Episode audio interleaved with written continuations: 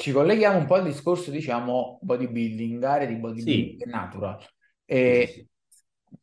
da quello che tu hai visto, soggetti, diciamo, come abbiamo parlato, che tendono più adiposità, eccetera, riescono a arrivare in, in condizione da gara o sono soggetti che alla fine, diciamo, vanno fuori quello che è il selection bias dell'agonismo perché proprio dovrebbero distruggersi così tanto per arrivare a una certa condizione che vengono automaticamente tagliati fuori? Fai venire in mente la prima volta che gareggiai nel lontano 2014, dove io, ehm, io parlo di io Nicola perché credo di essere stato davvero, davvero uno dei primi, ehm, partecipai alle, alle primissime gare di fitness model men's physique nel campo natural che, che nacquero da quei tempi. Do- da lì ogni anno dopo anno si è evoluto costantemente il livello del natural bodybuilding sino chiaramente a quelli attuali che abbiamo visto essere abbastanza, abbastanza forti, ecco proprio, e come impatto. E io, cavolo, mi ricordo che prima di partecipare comunque a una gara già mi allenavo da tanti anni, quindi di conseguenza non, non pensavo nemmeno lontanamente al primo anno di palestra, no? Basta, mi iscrivi in palestra perché voglio il fisico di quello e di conseguenza fra sei mesi voglio salire sul palco, ma assolutamente no. E, e invece noto con disapprovazione attualmente, con dispiacere, che qualsiasi ragazzetto, ragazzetta, ma anche per carità persone più grandi, eh, sicuramente anche intorno ai 35-40 anni, che magari si allenano da pochissimo o se si allenano da un po' non hanno mai capito magari qual è la soglia dell'intensità ottimale ai fini di migliorare la composizione corporea, chiedermi, ma io vorrei preparare una gara di bodybuilding da qui a tot? Eh, io chiaramente, a parte che magari esteticamente e strutturalmente potrebbero anche essere predisposti, chi lo sa, però è proprio l'approccio mentale, no? Cioè io mi alleno per andare in palestra con un fine agonistico, non mi interessa quindi che l'esercizio fisico valga come terapia per la longevità, no, io voglio letteralmente assomigliare a quello. E quindi non c'è più anche la concezione del mi piaccio, ma io voglio il fisico mio migliore nel modo migliore possibile. Ecco, e già, ecco, partiamo male da un certo punto di vista. E poi mi ritrovo chiaramente persone che magari hanno de- davvero delle difficoltà, non solo da un punto di vista metabolico, ma anche strutturale. Quindi hanno magari le clavicole corte, un segno di, diciamo, ginecomastia magari relativa non solo all'abuso di farmaci, ma proprio a una adiposità localizzata, quindi lipomastia, oppure delle eh, adiposità troppo concentrate nel centro del corpo, troppo concentrate nel lower, insomma, dei punti a sfavore. E nonostante questo comunque sia, ci si obbligano a fare percorsi abbastanza drastici e mi rendo conto che a volte l'ho fatta questa sfida e mi sono posto io stesso come preparatore di portare alcune persone mh, al loro massimo della forma ed è capitato una volta che una ragazza l'abbia portata vicina al palco. Purtroppo cosa è successo? È successo che questa persona, nonostante abbia avuto un percorso alimentare eh, meraviglioso insieme a me, eh, si è sfociata poi nuovamente in disturbi del comportamento alimentare, ma perché di base ne soffriva già.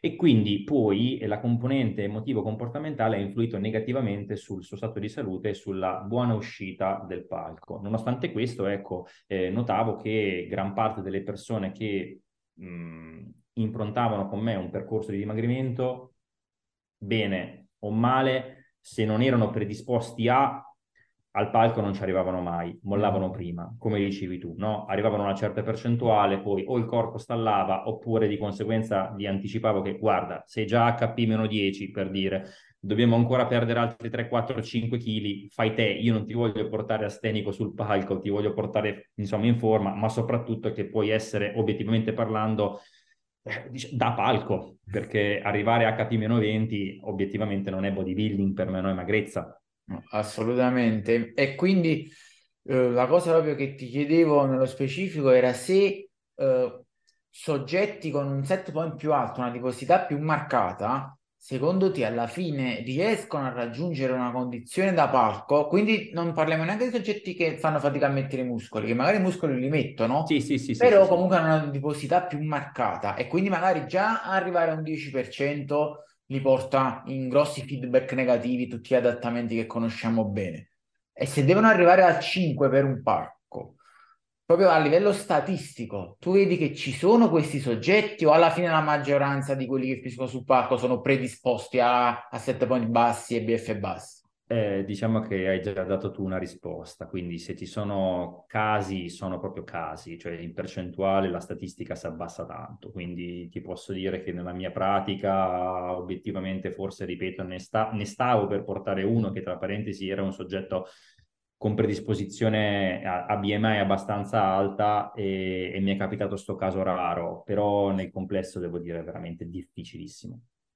Quindi ci ricolleghiamo al discorso di prima che c'è sempre un selection bias molto importante. E sì. Quindi, ok, è anche vero che perché si parla molto di strategie per gestione del percorso per gli agonisti, eccetera, che per l'amor di Dio è tutto vero, però è sempre substrato di una certa caratteristica genetica, nel senso se tu sei una persona no. completamente opposta a livello di costituzione a mantenere delle BF così basse, quei percorsi che magari per gli agonisti vanno benissimo, per persone predisposte vanno benissimo, come può essere magari un percorso che spinge molto sui glucidi o un percorso molto lungo e lento di taglio peso costante in cui tu per sei mesi perdi sempre peso, eccetera, possono non andare bene e essere detrimetrali proprio a livello di salute per soggetti con una maggiore adiposità di, di genetica. Assolutamente, ma mi viene in mente un atleta che ho portato un paio di anni fa sul palco, Dani Valentini, che poi è diventato professionista in BFI e obiettivamente io seguendolo comunque da... Eh, attualmente anche sui social, no? adesso non lo seguo più ovviamente, ma ehm, notavo proprio che la sua facilità nel tiraggio, per esempio, lasciamo perdere la massa muscolare, ma la sua facilità nel tiraggio era davvero mh, incredibile, cioè nel giro di due mesi era arrivato a perdere tanta percentuale di body fat mantenendo comunque tanta massa muscolare, arrivando a condizioni abbastanza insomma, eh, significative, tanto da appunto prendersi la Procard. E eh, questo mi ha fatto riflettere dicendo come non è possibile che una persona che era fino a poco tempo fa più 10 kg rispetto al peso gara nel, nel giro di poco tempo è riuscita a perdere quasi esclusivamente percentuali di body fat piuttosto che quelle di massa magra. Quindi al confronto magari con un soggetto che per arrivare anche solo lontanamente vicino alla sua condizione, doveva partire mesi e mesi prima facendo tagli inizialmente drastici, poi lenti, oppure prima lenti e poi drastici, cioè cose veramente stancanti e vera- non fisiologiche e mi ha, fatto, mi ha fatto pensare, quindi dicevo, ok, sì, effettivamente nasciamo con delle selezioni, o perlomeno la nostra abitudine nella, nella gestione della nostra salute nel corso dell'evoluzione ci porta ovviamente a darci dei cut-off, cioè io oltre al tetto massimo non posso andare. E qui chiaramente sì, è vero, c'è da un po' tirarsi sulle maniche per migliorarsi, ma migliorarsi fino a quello che è possibile. Sì, perché poi diciamo che c'è sempre il, il concetto del uno può esprimere il massimo di quello che è, della propria natura, ma non può sì, sì. prendersi la natura di un altro, non può modificarsi. Vero, vero. E quindi io vedo spesso molti problemi da tutti i punti di vista nelle persone che vogliono uh, prendere a riferimento e si danno come obiettivi qualcosa che è un'altra persona, cioè un'altra natura, è proprio fuori dalle loro corde. Vale anche in allenamento, magari quello che vuole per forza le braccia o il petto in un certo modo e non ce le ha, non ha le linee, non ha le fibre, non ha la struttura Vero. articolare per sostenere e magari si ammazza in allenamento e finisce soltanto a prendersi un sacco di problemi articolari perché non può raggiungere certe forme, però non lo accetta. Allora io faccio spesso un discorso, ma lo faccio da anni, di um, far capire le vere differenze individuali, selection bias, eh, per cercare di sviluppare quello che sono le proprie caratteristiche, perché secondo me è uno dei principali noccioli che poi generano frustrazione alle persone, perché quando viene sempre detto uh, no, ma dipende dal metodo, dipende dall'impegno, dipende che non hai trovato il metodo giusto, uh, le persone diciamo vanno incontro a frustrazione perché dicono perché non riesco, perché non l'ho trovato, devo impegnarmi di più, quando una cosa magari è proprio biologicamente molto poco plausibile per quella persona. Ov- ovviamente eh, a volte questi discorsi vengono presi come eh, ma allora eh, eh, così si demotivano le persone perché tu devi sempre dire che devono puntare più in alto, più in alto. Sì, però è un fatto di, ehm, di accettare le caratteristiche di ognuno, perché se una persona che è 1,70 vuole giocare a basket come uno di due metri, è impossibile. E molte persone dicono, vabbè, ma l'altezza è, è tutta genetica, invece altre cose no ma in realtà molte di queste predisposizioni di cui stiamo parlando hanno una componente genetica molto importante che si può mitigare tramite epigenetica, stile di vita e tutto, ma mitigare non la puoi stravolgere a 360 gradi. Vero. No, no, sono d'accordissimo. Io mi ritrovo perfettamente in quello che dici e nonostante questo comunque ci sono molte persone che si ostinano a, a, voler provare, provare, provare, provare, quando in realtà l'unica cosa che dovrebbero effettivamente provare è provare a smettere, cioè di essere costantemente in bolla, così come dicono qui un pochino da noi, cioè essere costantemente sul pezzo per poter provare a spingersi oltre, quando accettarsi a volte è la miglior strategia per togliersi gran parte dello stress e a volte progredire su quello che, su cui ci si stava impuntando, magari senza risultati. E se cerchiamo di dare diciamo, un po' di visioni realistiche, sì. posto che l'agonismo e c'è un forte selection bias nel, nel bodybuilding natural, sono soggetti principalmente predisposti alla, a basse BF e set point bassi. Quali sono, per quello che hai visto tu, dei numeri realistici, quindi non sugli agonisti, ma proprio sulla popolazione media, statisticamente mm. media, il centro della gaussiana, per quello che può essere per uomini e donne magari una BF sostenibile tutto l'anno, quindi la BF minima in cui la, le persone sono comunque in salute, hanno una buona qualità della vita, eh, la quantità di carboidrati, di proteine che gestiscono bene, per cercare di dare dei messaggi, diciamo, alla persona poi media eh, sì, sì, su sì, cosa, a quali riferimenti guardare per non sentirsi, tra virgolette, sempre in difetto, sbagliata. No, guarda, è un messaggio tra parentesi bellissimo che, che stai cercando di dare e che voglio appunto contribuire. Ehm, allora, per quel che riguarda il, le percentuali di body fat, è chiaramente un po' difficile eh, perché, come ben sappiamo, eh, le percentuali di per sé sono numeri che hanno un valore mh, abbastanza relativo, no? La somma di pli che magari è un po' più interessante, però rendiamola, rendiamola, semplice, secondo me un uomo può gestire percentuali di grasso medie fra il 10 e il 16%, dove chiaramente questa percentuale, vedi la forbice è ampia, no? però per chi per esempio viene da un passato un po' più alto di sovrappeso, già arrivare verso il 15% è tanta roba. Magari ecco chi viene da uno stato leggermente fuori forma, arrivare al 10% è molto sostenibile sul lungo periodo se chiaramente si setta bene con l'alimentazione. Un uomo, e scusate, una donna invece Ecco, diciamo che il tetto minimo potrebbe essere quello del 15-16%, quindi andare un filo più in alto fino anche un 20%. Io direi che questa onda è molto sostenibile sul lungo periodo. Poi ci sono casistiche chiaramente eh, anche di eh, per numerose persone che arrivano dall'alto verso il basso e quindi superano questa forbice, però per me, per quel che riguarda la mia pratica di persone normali, questa è la percentuale di grasso che si sostiene abbastanza bene, quindi nulla fuori dall'ordinario. E mi permette inoltre di dire da un punto di vista calorico prima che dei macronutrienti, perché eh, non è facile anche qui. Io, mh, persone che magari ecco, pesano, non lo so, prendo in considerazione un uomo un po' fuori forma che pesa 80 kg, prendiamola così.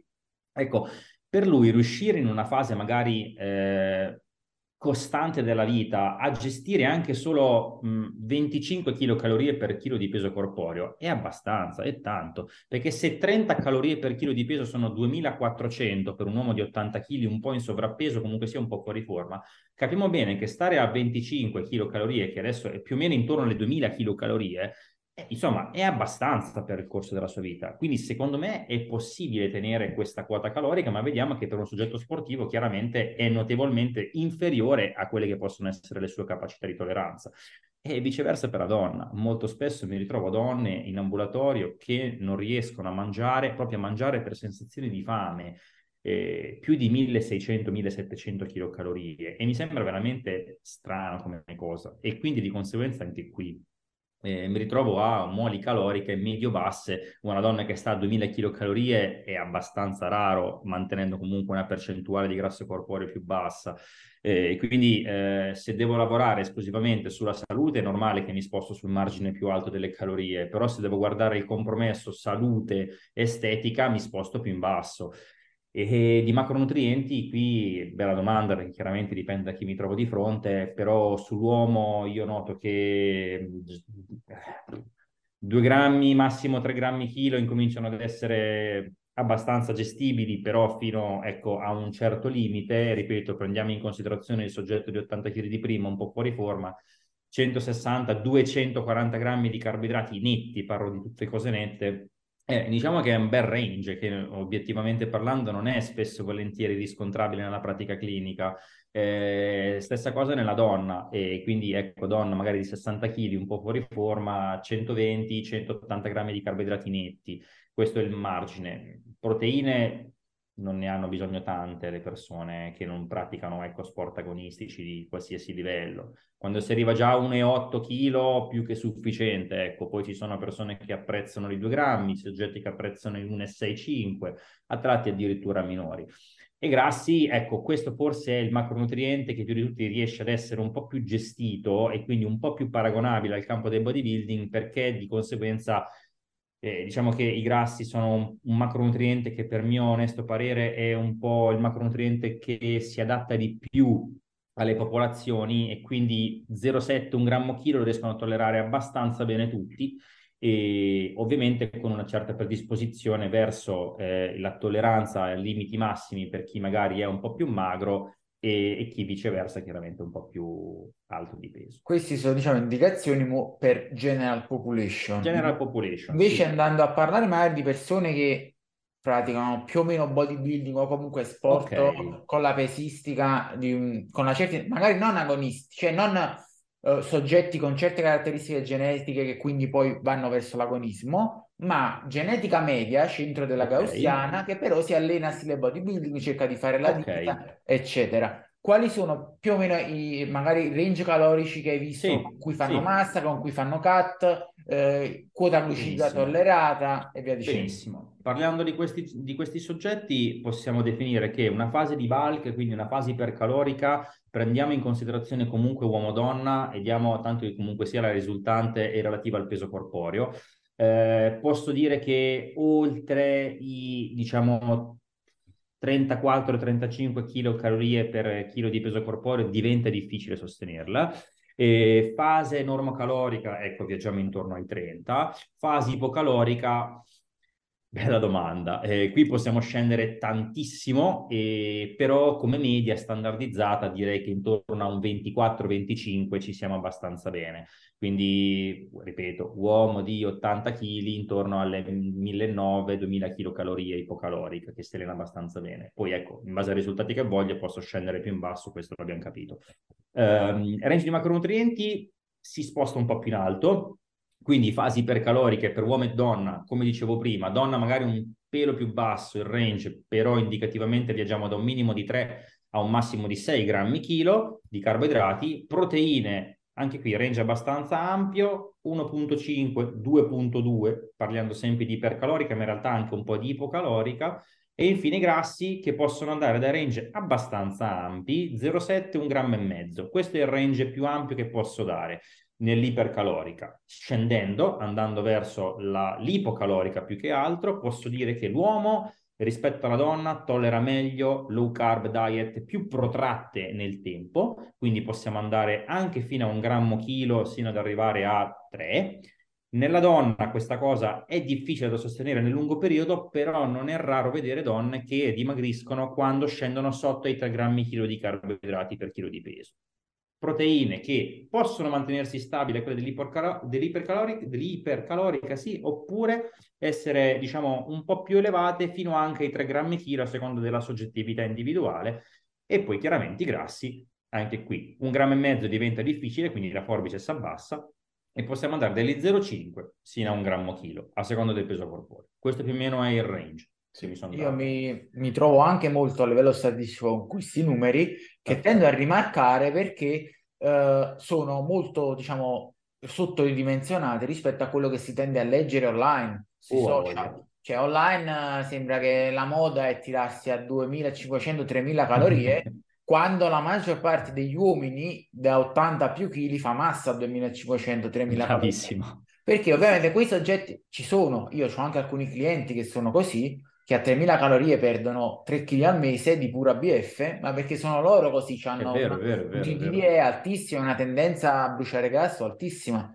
ma la persona media non è così. Beh, verosimilmente la, la donna media che si allena duro è tanto, però con una genetica nella media farà massa 2000, 2002, si tirerà a 1500, 1600, anzi quelle che hanno obiettivi molto alti, pure 2002, 2003 per certi periodi devono toccare. Quindi que- mi preme far passare questo messaggio perché ho, spesso ho visto persone frustrate per il fatto che dicono ma perché sembra che tutti si tirano a 3000 calorie? Io sono un uomo di 80 kg devo mangiare 1600 1700 per scendere magari molto sotto il 10% eccetera perché la realtà è quella è la, l'aspettativa che è falsata da un enorme selection bias che c'è sui social perché sui social vedi solo la destra della gaussiana quelli Verissimo. con il set point più basso quelli col metabolismo più alto, quelli con maggior capacità di recupero, quelli in cui gli adattamenti negativi arrivano sempre dopo e via dicendo.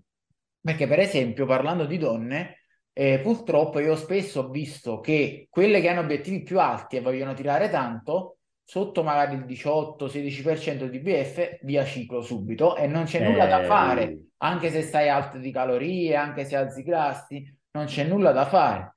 Eh, perché le donne che possono arrivare quasi in condizione da gara, in condizioni normali, pienamente col ciclo, sono pochissime. Ci saranno il 5% forse Davvero. di tutte le donne che si allenano.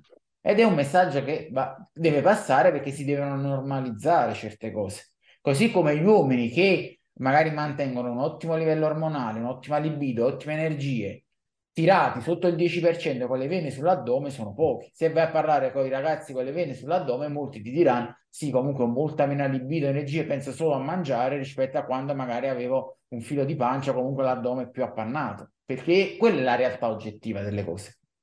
È verissimo, guarda, eh, hai colto un punto, poi tra parentesi quello delle donne molto particolare, cioè eh, il fatto che per forza di cose si, mh, sia necessario mantenere il ciclo per arrivare comunque a fasi ipocaloriche protratte nel tempo con condizioni BF molto molto basse, non è sempre ascrivibile alla realtà e si, si cerca chiaramente di portarla avanti, questo è ovvio, è palese, però eh, io per esempio nella mia pratica personale ho notato che davvero si possono contare sulle dita di due mani tutte le donne che possono mantenere il ciclo mestruale quando arrivano a condizioni da gara abbastanza importanti. Per il resto o il ciclo è stato perso magari un mese prima o massimo tre settimane prima se va benissimo, oppure si è perso due mesi, tre mesi, cinque mesi prima, quando proprio si è incominciato il taglio calorico. E, e spesso quando perdono il ciclo eh, poi recuperarlo ci metti più tempo del tempo che hai passato senza ciclo, cioè magari l'hai perso negli ultimi tre mesi di preparazione e poi ce ne metti 6-8 per Bravo. recuperarlo. Di solito la statistica è il doppio del tempo per cui tu sei stato in ipocalorico, perlomeno il doppio del tempo che tu hai perso il ciclo mestruale.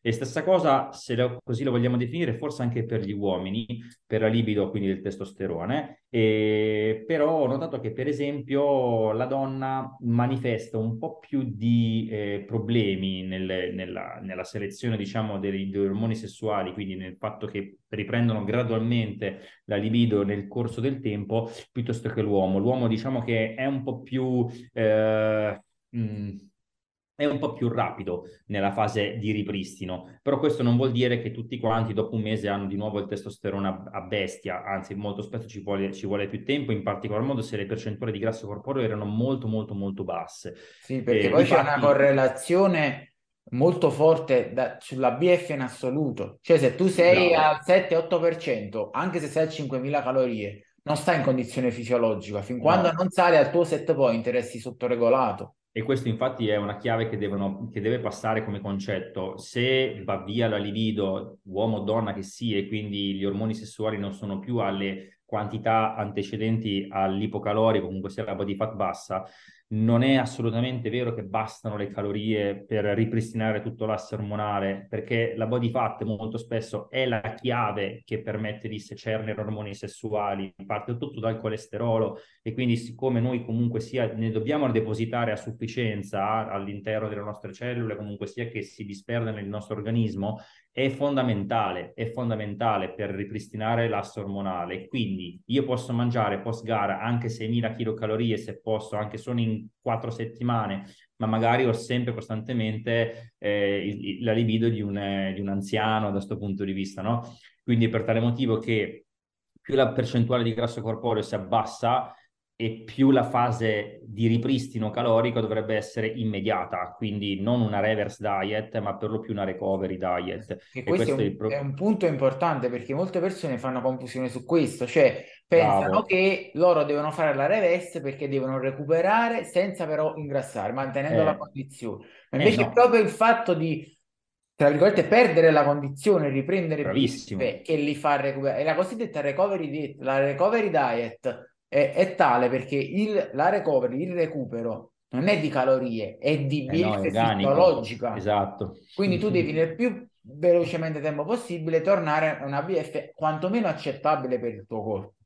Sì, guarda, poi ho riscontrato davvero delle situazioni abbastanza aberranti, quindi nel post gara persone che eh, si strafogavano di cibo proprio in virtù del fatto che erano state carenti di eh, calorie, ma solo anche di tipi di alimenti nel, nel, per, molto, per molto tempo, nonché chiaramente di eventi sociali. Quindi questa è una cosa molto importante da sottolineare, cioè il fatto che io eh, mi metta addosso 7, 8, 9, 10 kg nel giro di due settimane e fa capire quanto effettivamente io abbia sofferto la fase ipocalorica e debba necessariamente recuperare quanto prima possibile le mie funzionalità organiche, quindi body fat, sistema eh, diciamo limbico in questo caso, quindi che può andare anche sulla libido, ma non solo sulla socialità, sulla, sul sistema serotoninergico, cioè io devo stare bene. E quindi il corpo ricerca ovviamente nel più breve tempo possibile un ripristino del peso corporeo che per lui è ascrivibile a body fat, per noi è ritenzione idrica per un sacco di tempo e poi gradualmente invece si trasforma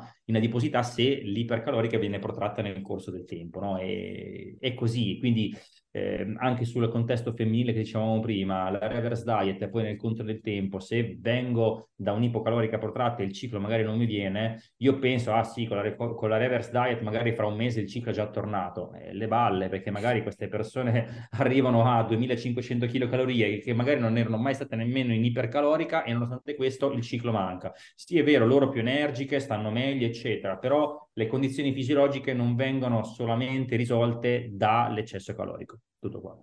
Assolutamente. E um, ti chiedo se tu sei, tra virgolette, d'accordo con l'affermazione per la quale una persona sportiva che si allena spesso, pesi, magari sport, un po' di cardio, quindi non ha nessun problema relativo alla sedentarietà, mm-hmm. diciamo, uh, tenderà spontaneamente mangiando ad libitum alla sì. sua condizione fisiologica, quindi alla sua BF salutare, il suo set point salutare, eh, perché magari quando sarà un poco sopra avrà meno fame, scenderà in automatico, quando sarà un poco sotto salirà in automatico. Secondo te è vera questa cosa? È eh, secondo me, secondo me, oltre che ad essere giusta, perché è una chiave di lettura importante, cioè l'ascolto del proprio corpo, delle proprie sensazioni, secondo me è anche vera. Eh, molto spesso noi tendiamo a non ascoltarci completamente, cioè ten, prendiamo spunto da quello che ci viene detto e quindi di conseguenza appena vediamo che eh, ci, si, mh, non so, ci si comunica che Mm, devo arrivare a un tetto calorico eh, X prima di potermi effettivamente sentire in normocalorico, oppure appena sei post gara, eh, mi raccomando, mangia piano, lentamente, graduale nel tempo, oppure eh, uno sgarro sia settimana ma non troppo, quindi quando hai fatto lo sgarro ti devi allenare, cioè tutte pratiche che possono essere sicuramente utili per, se l'atleta è un atleta importante o che per, diciamo, per meglio dire eh, già di base ha, subito, ha, fatto una fase di cut abbastanza tranquilla, comunque sì, non ha subito troppi scossoni, ma nella general population eh, gran parte delle condizioni post, eh, diciamo, cut, chiamiamola così, per shooting o per eh, prove individuali e quant'altro, eh, le condizioni post gara, secondo me, vanno ascoltate a partire dai nostri segnali. Quindi se io ho fame, mangio, se non ho fame, non mangio. Se mi sento bene, vuol dire che incomincio a far ragionare il corpo nuovamente a 360 gradi. Se mi sento ancora stanco, non ho voglia di alzarmi al mattino, se mi mh, mm, sveglio magari di notte perché ho il picco adrenergico, ancora non sono in una fase di ripristino, quindi devo ascoltare un po' più spesso quello che vuole il mio corpo. Mi devo allenare 5 volte a settimana, ma non ho voglia, non mi alleno, mi alleno 3, 2, 1, non mi alleno, cioè mi ascolto un pochino. E quindi questo secondo me è eh, un aspetto cruciale eh, su cui bisogna battere, cioè l'atleta deve ascoltare il coach se nel caso ci fosse questa correlazione questa, e, questa, e questa sintonia eh, però molto spesso l'atleta deve ascoltare l'atleta, cioè deve ascoltare se stesso e questo è assolutamente importante anche da chi da fuori dà dei segnali, quindi il coach in questo caso, eh, non può ovviamente lasciar perdere quello che il cliente o l'atleta, in questo caso, gli dice perché eh, non è nel suo corpo. Cioè, l'unica persona che è nel corpo dell'atleta è l'atleta. Esatto. Io sono d'accordissimo e aggiungo sulla questione della fame, io dico sempre, se tu hai una fame che in realtà mangeresti solo cibo iperpalatabile, cioè hai fame solo di cibo iperpalatabile, allora lì è un conto perché magari non è una fame vera e propria, ma è una fame esatto. dopaminica di piacere. Se però tu hai una fame che ti mangeresti due pacchi di gallette con i broccoli, cioè fame proprio di calorie, fame sì, reale, sì, sì, allora là vuol dire che il corpo sta mandando segnali che lui vuole più energia, vuole magari più BF, stai troppo tirato, eccetera. E ehm, è bene ribadirlo perché appunto, legandoci a tutto questo discorso, è il, discorso della condizione salutare. Se tu hai il, il tuo obiettivo estetico, che magari è anche raggiunto, ti porta a vivere, per esempio, dovendo sempre trattenersi dalla fame, dalla fame reale, non dall'appetito di piacere, dalla fame reale, eh, vuol sì. dire che non è sostenibile perché tu potrai anche applicare pratiche diciamo anoressizzanti, usare tantissima caffeina, allenarti in certi timing per abbattere la fame e fare intermittent fasting e simili.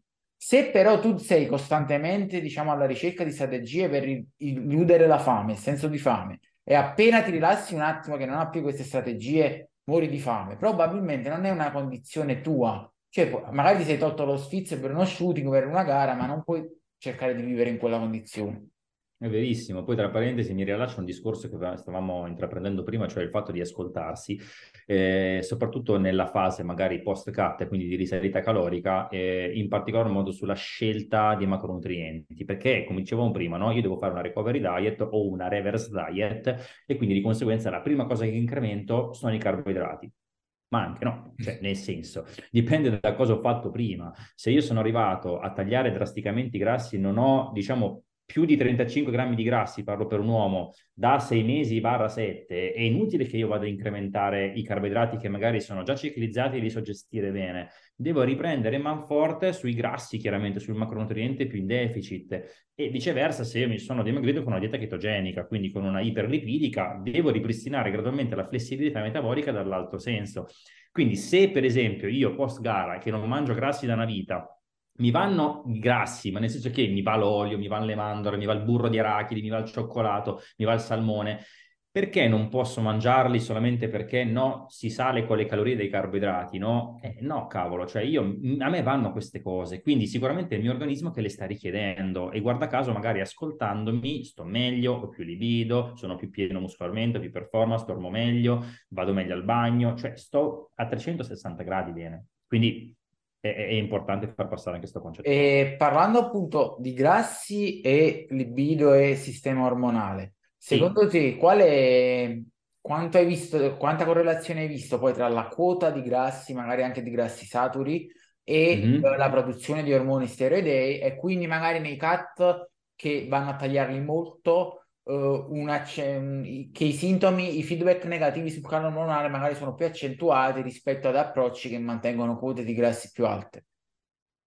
Allora, guarda, io eh, tra parentesi, eh, nei corsi di formazione cito sempre uno studio che adesso obiettivamente non ricordo molto bene, eh, però mi sembra che sia, del, mi ricordo l'anno era del 2010, dove praticamente c'è stato fatto ehm, uno studio proprio relativo all'assunzione eh, di eh, grassi e o carboidrati in una fase ipocalorica nei bodybuilder, e diciamo... Mh, controllando in questo caso il rapporto ematico, in questo caso di testosterone e cortisolo.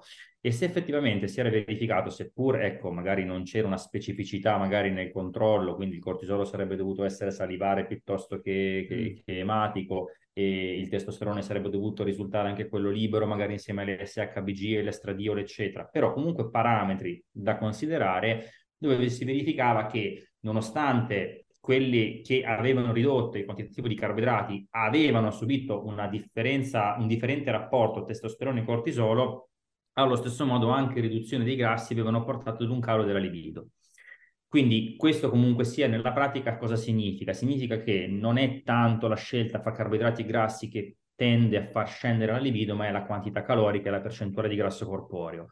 Però se vogliamo dare comunque una statistica, io noto che la libido nel corso del tempo tende a scemare di più se tengo i grassi bassi piuttosto che i carboidrati bassi. Io Concordo, da mia pratica sì. personale ho notato questo. Quindi ste diete comunque eh, ad alti carboidrati e bassi grassi protratte nel tempo, seppur magari ogni tanto ci inserisco una ricarica lipidica, però cavolo, se guardo il lasso di tempo di 5 mesi di CAT, l'ipocalorica è sempre riversante verso i, i, lipidi e allora di conseguenza noto che ho una predisposizione più elevata verso la riduzione del testosterone. Sì. Questo oh, lo noto anch'io. Concordo anch'io pienamente, infatti tendo a preferire su un periodo medio, 3-4 mesi, un approccio con giorni low carb con ricariche glucidiche che non giorni low fat con ricariche lipidiche. Cioè la normalità è i grassi un po' più alti e un po' meno carboidrati e la ricarica ti va ad abbassare i grassi e ad alzare i carboidrati, che non no. il contrario.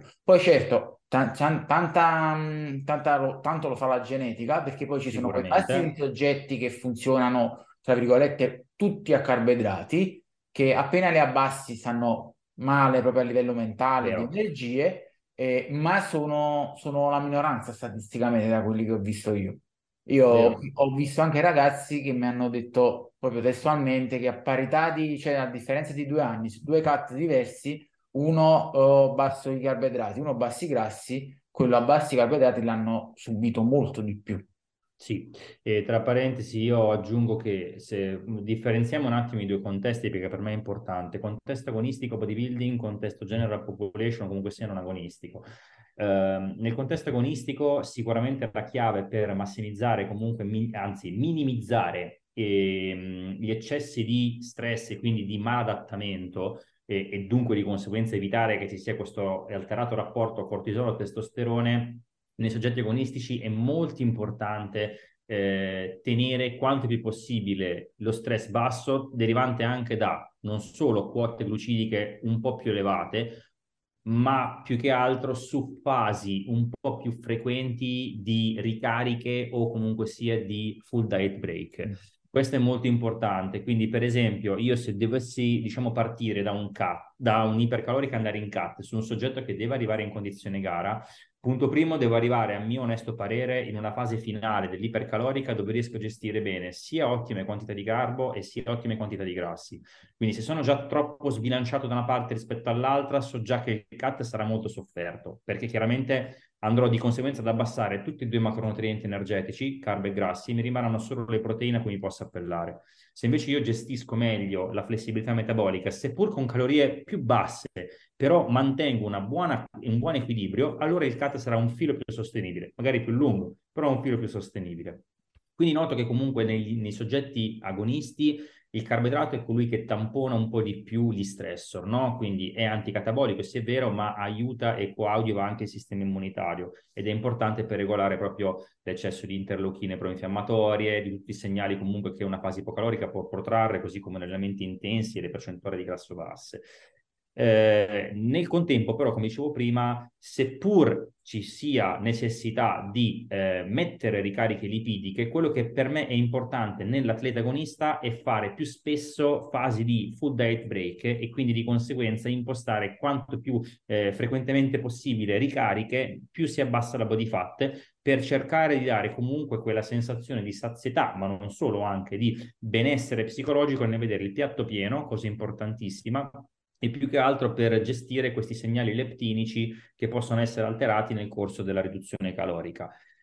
D'altro canto, per quanto riguarda la general population, ecco, mi trovo perfettamente d'accordo con te. Se devo incominciare un cut, parto a tagliare i carboidrati, anche se magari sono già in equilibrio, e, coi, e poi gradualmente imposto delle ricariche glucidiche settimanali o chiaramente anche ogni due, ogni tre, a seconda di quanta percentuale di grasso corporeo ha la persona, per dargli quel contentino per migliorare comunque pienezza muscolare, pump, eh, aumento della sensazione di sazietà, sonno, eccetera. Nel contempo gestisco bene però in maniera accurata il timing nutrizionale facendo pesare meno l'ipocalorica, magari ecco con più carboidrati serali o comunque sia intorno al pasto più calorico, inserisco diciamo eh, magari anche un piccolo snack dolce che può essere utile nel migliorare il rapporto con l'alimentazione, insomma, alcune pratiche chicchette, però tornando al discorso di prima, ho dovuto fare secondo me questa differenziazione perché per me era più importante. Perfetto, io mi trovo in generale con tutta okay. la discussione e per chiudere, per chiosare su questa, nella tua, diciamo, statistica personale, quanto hai visto sia marcato il calo ormonale in una fase di CAT e qual è più o meno il cut-off magari di BF dove la maggior parte delle persone vede un calo drastico nel giro di poche settimane? Um, allora, eh, partendo dall'ultima, dall'ultima quindi dal, dalla percentuale di VF, eh, diciamo che secondo me, come dicevo prima, eh, general population, o, ma anche in realtà atleti, prendiamolo in considerazione BF media, eh, quando già si incomincia ad andare eh, sotto diciamo 5 punti di percentuale, sotto la nostra classica eh, diciamo eh, percentuale di grasso fisiologica, incominciano ad entrare un po' in gioco i meccanismi.